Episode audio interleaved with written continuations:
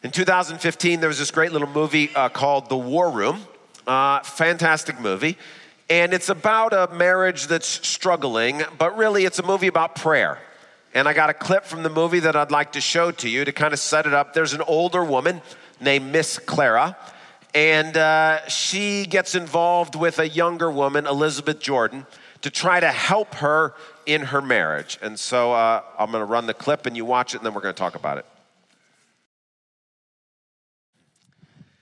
The great thing about that movie, and it's a great movie, I, if you've not seen it, I encourage you to watch it, uh, is that it reminds us of an aspect of prayer that we sometimes forget about. We pray before we eat our food, which is fantastic. We thank the Lord and we bless the food. We pray in our church services in which we are invoking and asking God to be present with us. Fantastic. We gather together and have prayer meetings. We had one this morning before the services just to cast our cares on God and be reminded that God cares for us. Fantastic. All of those are aspects of prayer and our relationship with God. But the great thing about the movie War Room is it reminds us there's another aspect we sometimes don't talk that much about, and that is we're in a battle. Yes. We're in a battle with a real live enemy who wants to destroy marriages and lives and churches and health and families and friendships and all sorts of things. And the best weapon in that fight is prayer. Now, of course, the movie War Room didn't come up with that idea.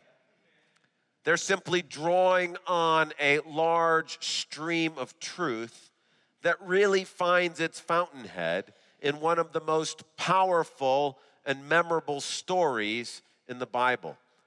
We want to look at that story today. It's the story of Jesus in the Garden of Gethsemane. I invite you, if you have a Bible, to turn to Mark chapter 14. Mark chapter 14. If you don't have a Bible with you, didn't bring one, please, there's one in the rack in front of you. This is so important to us. We purchase Bibles and put them there because we want you to be able to follow along. In those Bibles, it's page 827. 827 in the church Bibles, Mark chapter 14 in all Bibles. I'm going to begin reading in verse 32. And we're going to see a story in which the battle aspect of the spiritual life and the key weapon of prayer is at the forefront.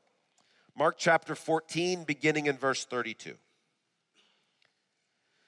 They went to a place called Gethsemane, and Jesus said to his disciples, Sit here while I pray. He took Peter, James, and John along with him, and he began to be deeply distressed and troubled. My soul is overwhelmed with sorrow to the point of death, he said to them. Stay here and keep watch. Going a little farther, he fell to the ground and prayed that if possible, the hour might pass from him. Abba, Father, he said, everything is possible for you. Take this cup from me, yet not what I will, but what you will. Then he returned to his disciples and found them sleeping. Simon, he said to Peter, are you asleep? Couldn't you keep watch for one hour? Watch and pray so that you will not fall into temptation. The spirit is willing, but the flesh is weak. Once more, he went away and prayed the same thing. When he came back, he again found them sleeping because their eyes were heavy. They didn't know what to say to him. Returning the third time, he said to them, Are you still sleeping and resting? Enough. The hour has come. Look, the Son of Man is delivered into the hands of sinners. Rise, let us go. Here comes my betrayer. Now, Satan is not mentioned explicitly in this passage, but he's clearly present. You can feel the hints of spiritual warfare begin to happen in verse number 33. Jesus is on his way to pray because he knows he's in for a fight. And he knows prayer is what he's going to need to get through what's coming. On his way to prayer, it says he began to be deeply distressed and troubled. This is the language that we find, like in the Old Testament, when it talks about, Why so downcast, O my soul? It's that wave of doubt or anxiety or darkness or panic. It's the deception. Have you had this where you've been hit with that wave and you're like, whoa, where did that come from? You're simply going along in life, and all of a sudden, in this passage, Satan launches his first attack. And Jesus is hit with a tidal wave of emotional fear, anxiety, doubt, discouragement. He comes after him to the point in which it's described as Jesus being deeply distressed, deeply distressed and troubled, meaning he's overwhelmed with anxiety, means he's overwhelmed with fear. Remember, Jesus is pure 100% God, but he is also totally and completely human, and his deity does not overwhelm his humanity. This is fear, anxiety, depression, doubt, and discouragement at its worst. Satan overwhelms him with a flood. And look at what happens to Jesus or what his response is. How does he feel at this moment? Verse 34. My soul is overwhelmed with sorrow to the point of death. Now, again, maybe it's because it's written in Bible words, it doesn't feel as impactful.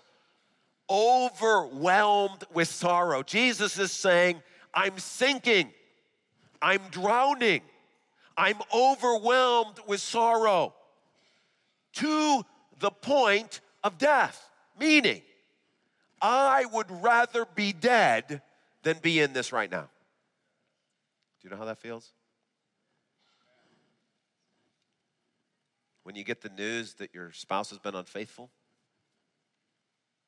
When you receive the diagnosis of cancer? When you find out a loved one has passed away suddenly? When you hear that somebody that you care about wants nothing more to do with Jesus? and you find yourself unable to breathe, and it feels like something's sitting on your chest, and you try to think about the future, and it's dark, it's black. You can't even imagine how you will ever get through this. You may even be overwhelmed to the point that you think, I would rather be dead than be here right now. That is how Jesus feels. Please don't make him into a liar. That's what he's saying. He, he knows what it is to feel like that. Satan is throwing everything at him, and he has been hit with the full force of Satan's power. So much so, look what happens. Verse 35. Going a little farther, he what? He fell to the ground. The interesting thing about that word is it's in the Greek imperfect tense. That's the tense that we normally use, or that's normally used for things that happen repeatedly. It sort of gives the idea that he is staggering to the ground, that he has been hit wave after wave of doubt and discouragement, and literally his knees are buckling. It doesn't say that he knelt to the ground, it says that he fell to the ground. So overwhelming is this onslaught, this weight that's on his shoulders. So much is this fear, panic, anxiety, doubt, and discouragement. If you've ever had a taste of it, just know that you and I, we've only ever gotten a taste of Satan's power.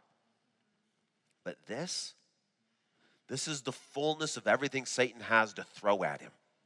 Look, this is the fight. It's right here. There's no reason for Satan to hold anything in reserve. Jesus is going to go through a couple of trials, which are not really trials. There's going to be false accusations. He's going to go through his disciples deserting him. He's going to experience Peter denying him. He's going to be beaten. He's going to be spit upon. He's going to be mocked. He's going to be crucified on a cross. And worst of all, he's going to experience his Father, who he has known fellowship with for all of eternity, turn his back on him because he's bearing the sins of the whole world. All that is yet to come. But this, this is the battle.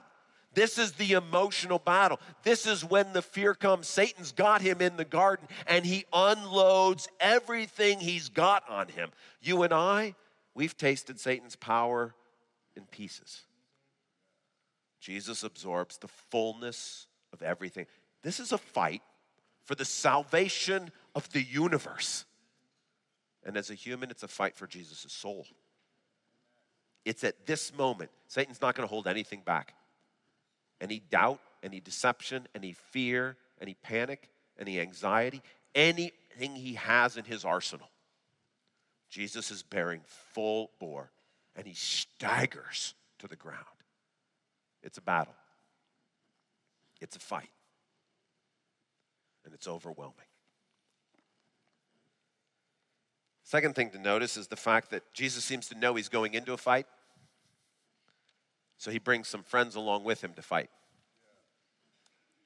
Verse 33 Peter, James, and John, he takes them along with him. Now, why those three? Well, if you look back at verse 31, which is the verse right before the section I just read, Peter insisted emphatically, even if I have to die with you, I will never disown you. Well, that sounds like the kind of guy you want with you in a fight. Earlier in chapter 10, James and John said the same thing. We'll suffer. We're ready to suffer for you. These are the guys you want with you. And so Jesus knows he's about to enter this battle, and so he invites his friends to come with him. Plus, these three, Peter, James, and John, they were the three that went up the Mount of Transfiguration with Jesus. They were there when Moses and Elijah appeared, and when the Father in heaven said, This is my son, whom I'm well pleased. And if you remember, Moses and Elijah are having a conversation with Jesus about this event the exodus that was going to happen. These three understand the stakes of what's going on. This is a cosmic battle for the salvation of humanity. These three were there. They get everything in the Old Testament. All of heaven and earth is focused on this moment. These are the right three for the job. They're also his friends. And who do you want in battle with you when Satan's going to come after your friends? And so Jesus says to them, Stay here and keep watch. That doesn't mean post a lookout. What Jesus is not wanting is say, Let me know the moment Judas arrives with the Roman soldiers. He's not interested in that. He know Judas is going to arrive when Judas arrives. And there's nothing that disciples on the lookout, that's not going to be helpful at all. What does he mean when he says keep watch? It's what he means in verse 38 watch and pray. Keep watch is also a military term, it's a battle term.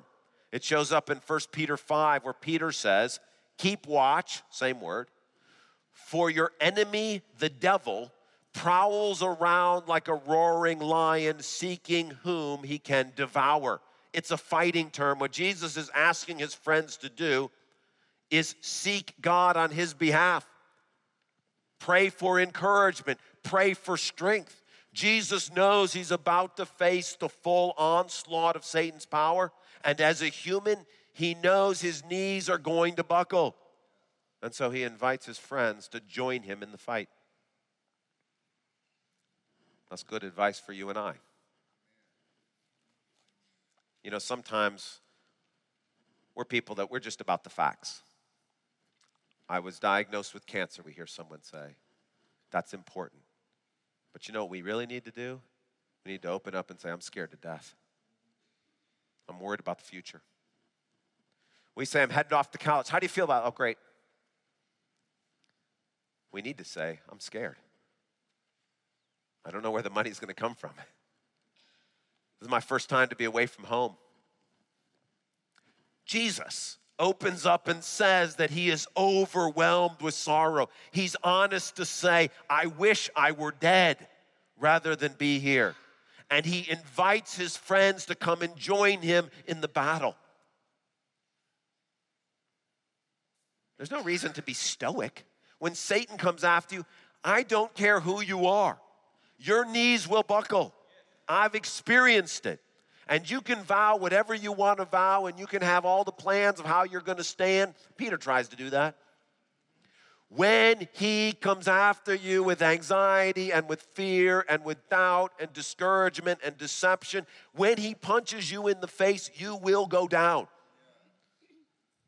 And Jesus reminds us look, be honest enough to say, look, I need some help. See, it's amazing to me that Jesus needed help. But again, we can't forget he's fully human. Jesus was literally not able to feed and clothe himself when he was a baby. He needed help. He was literally not able to work a full time job and be in public ministry. And so he needed financial support during the years that we read these stories. He needed help. And going into this battle, he realizes I could use some help.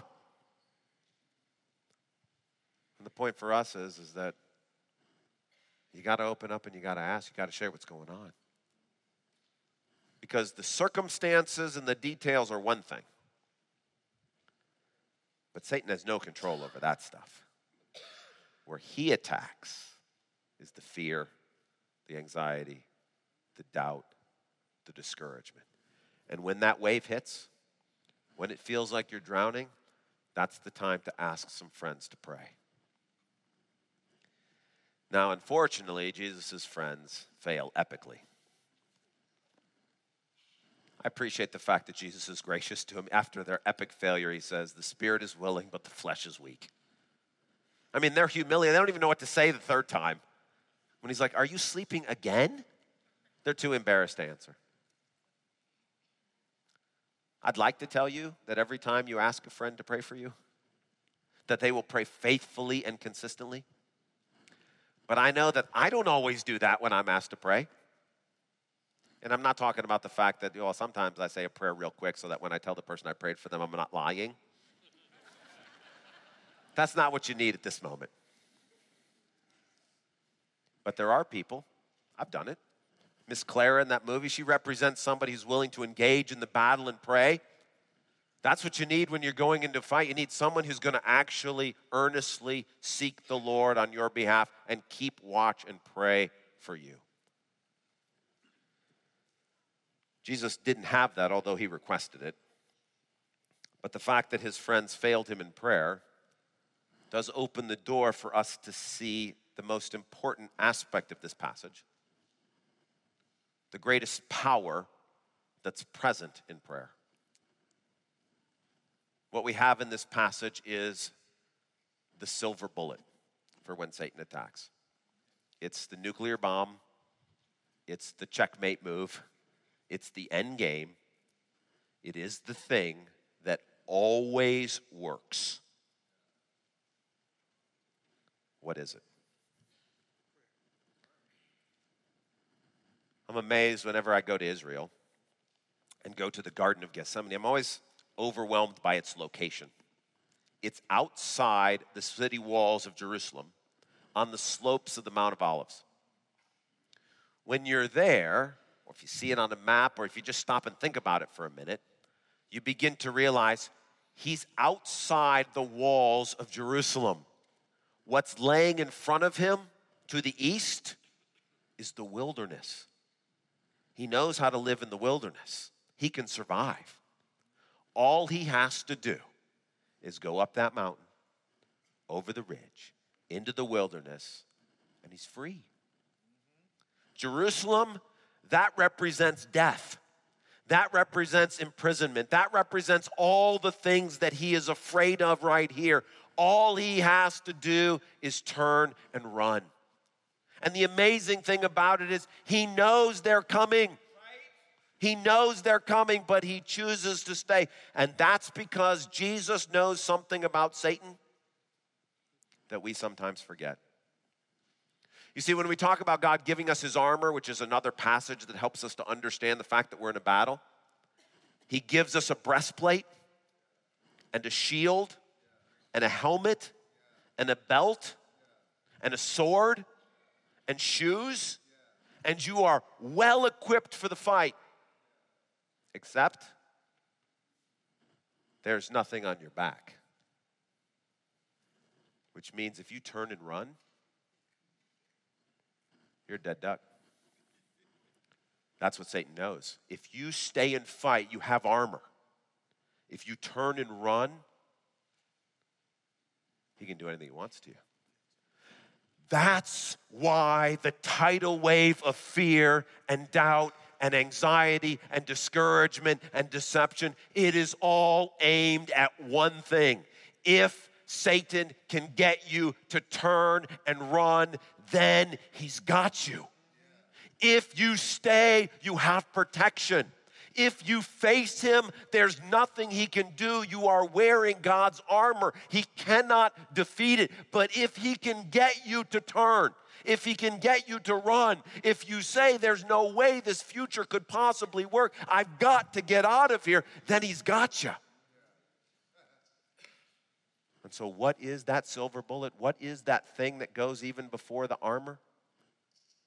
It's verse 36.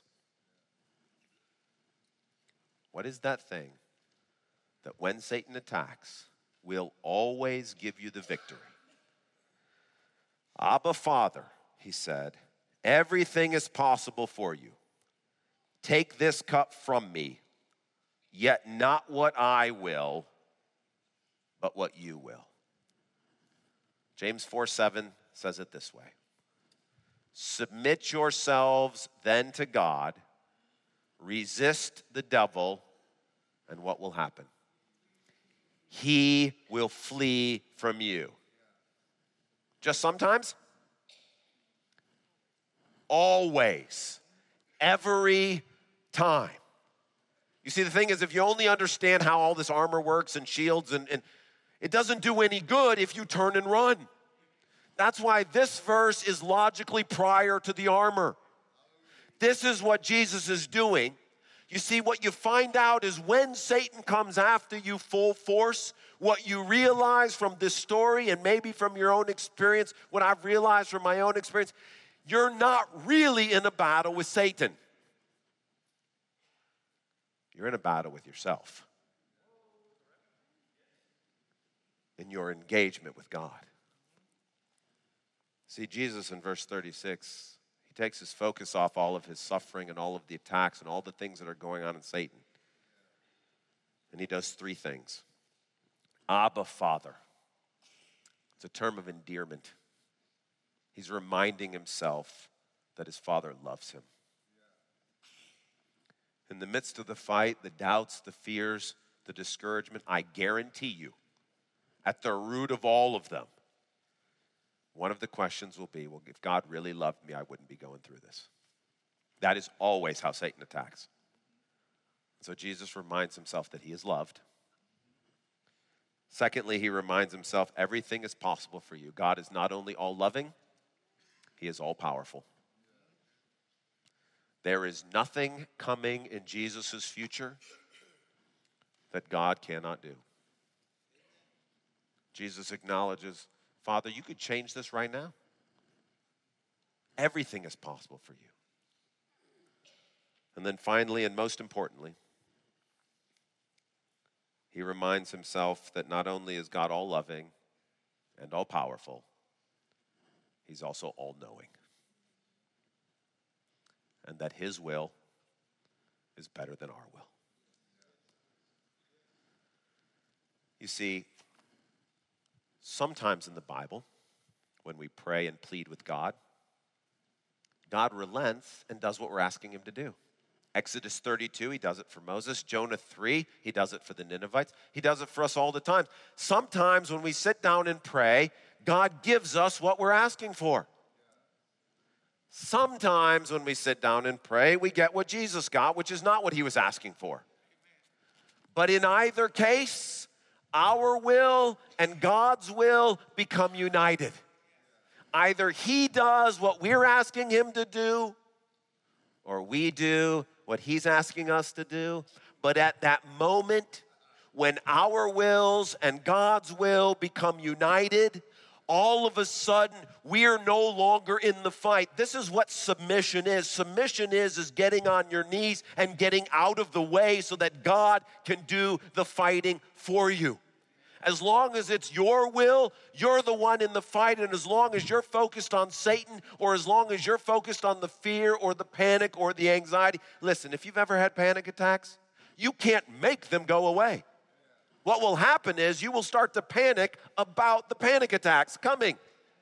It works that way with anxiety. It works that way depression. You will be depressed thinking about the fact that you're always going to be depressed. You cannot fight Satan and you can't fight those emotions. But once you bend your knees and you say, It's not my fight anymore, it's not my will, but yours be done. Now God enters the fight. He enters it through your will. And once you yield your will to His will, He's now in the fight. And He's never lost to Satan. This is why it has infinite power. This is why it always works. You see, when Jesus comes back, after verse 36, he still goes and prays two more times. And that's because you have to keep reminding yourself that God loves you, that God is all powerful, and that God's will is better than yours. It's not something we do once and forget about. Jesus does it again and again. But notice there's no fear associated with it, there's no distress. He comes back and he says, verse 40, verse 41, So sorry, returning the third time, he said to them, Are you still sleeping and resting? And then do you see that word, enough? It's a strange word we wonder, what's that doing there? Because it's actually a financial word. It's a word that means paid in full. What we think is going on is it can also mean it is done. What Jesus is announcing is the battle's over. He's still going to be denied by Peter.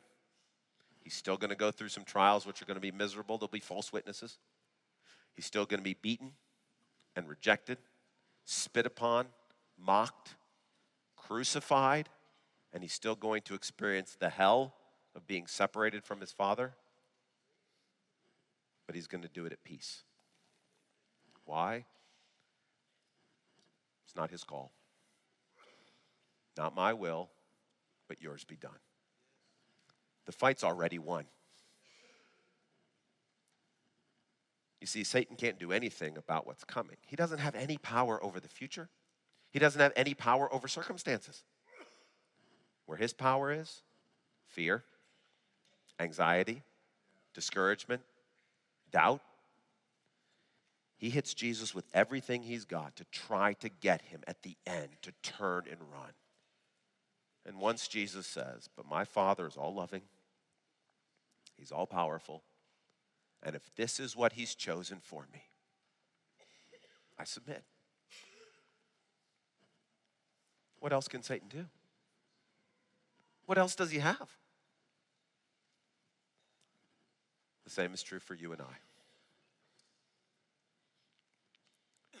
When you get that diagnosis, when you think about that upcoming school year, when you find out about your spouse having an affair, when you go through that financial crisis, when you're told you no longer have a job, whatever it may be, Satan is going to come after you with a wave of discouragement, doubt, anxiety, fear, deceptions, the silver bullet, the nuclear bomb, the weapon that always works, the checkmate move, the end game is simply to say, My father loves me. He can do anything he wants. I'm going to beg him to do and fix this for me. But if he doesn't, I'm going to acknowledge he knows better than I do. Once you do that, day in and day out, Satan has to flee. he has no power. And so I encourage you plead your case with God. He sometimes relents, He sometimes doesn't bring about the things that are coming. He heals, He restores, He does miraculous signs and wonders. Plead your case with Him. Who knows? He might do exactly what you're asking.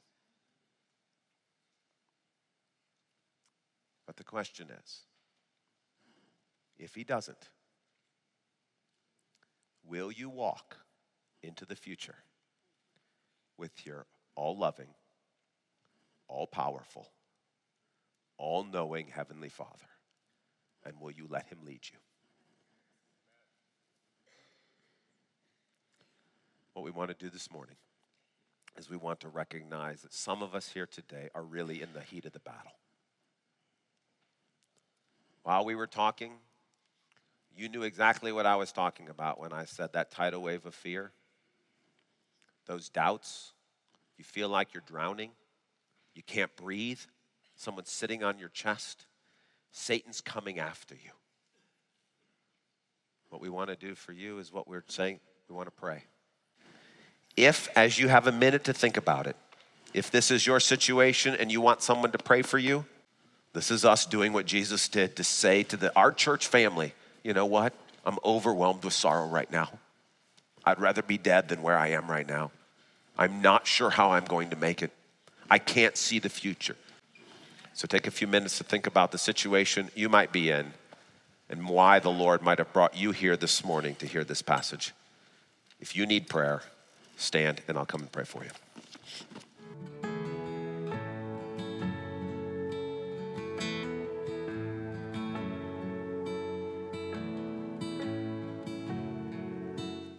Lord Jesus, here are your brothers and sisters.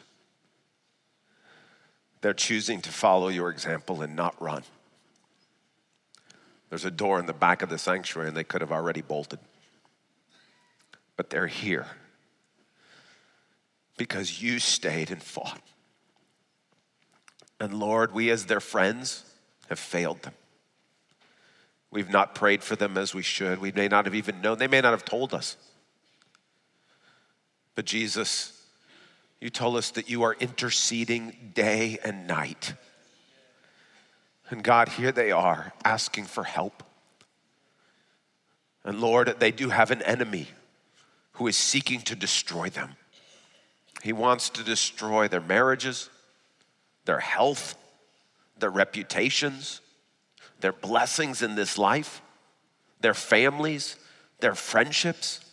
And Lord, I know what it's like to be overwhelmed with fear and anxiety and discouragement.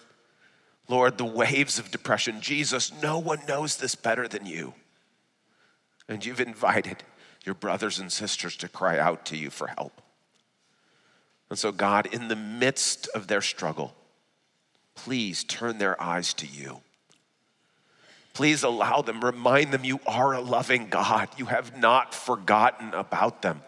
You are the Lord their God who takes hold of their right hand and says, Do not be afraid, I will help you.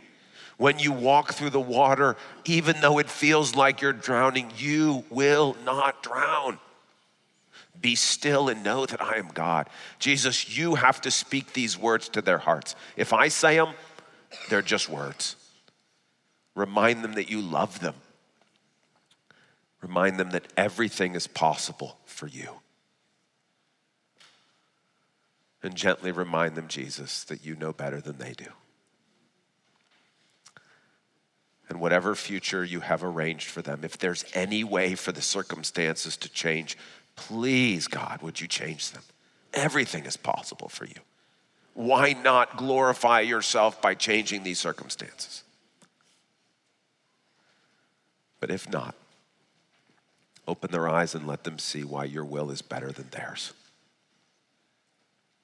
And then, Jesus, I'm asking you to do what you swore you would do. If we submit ourselves to God and resist the devil, he will flee. And so, Jesus, as their will is united with your will, make Satan leave them alone. In the name of Jesus, I ask, give them peace. Lord God, walk with them through the future you have for them. Be near to them in a powerful way. You will not abandon them to the grave. Jesus, you were abandoned so that they don't have to be. You are a compassionate and gracious God. You know exactly how they feel. Draw near to them at this time and win the battle for them. We ask this in your name. Amen.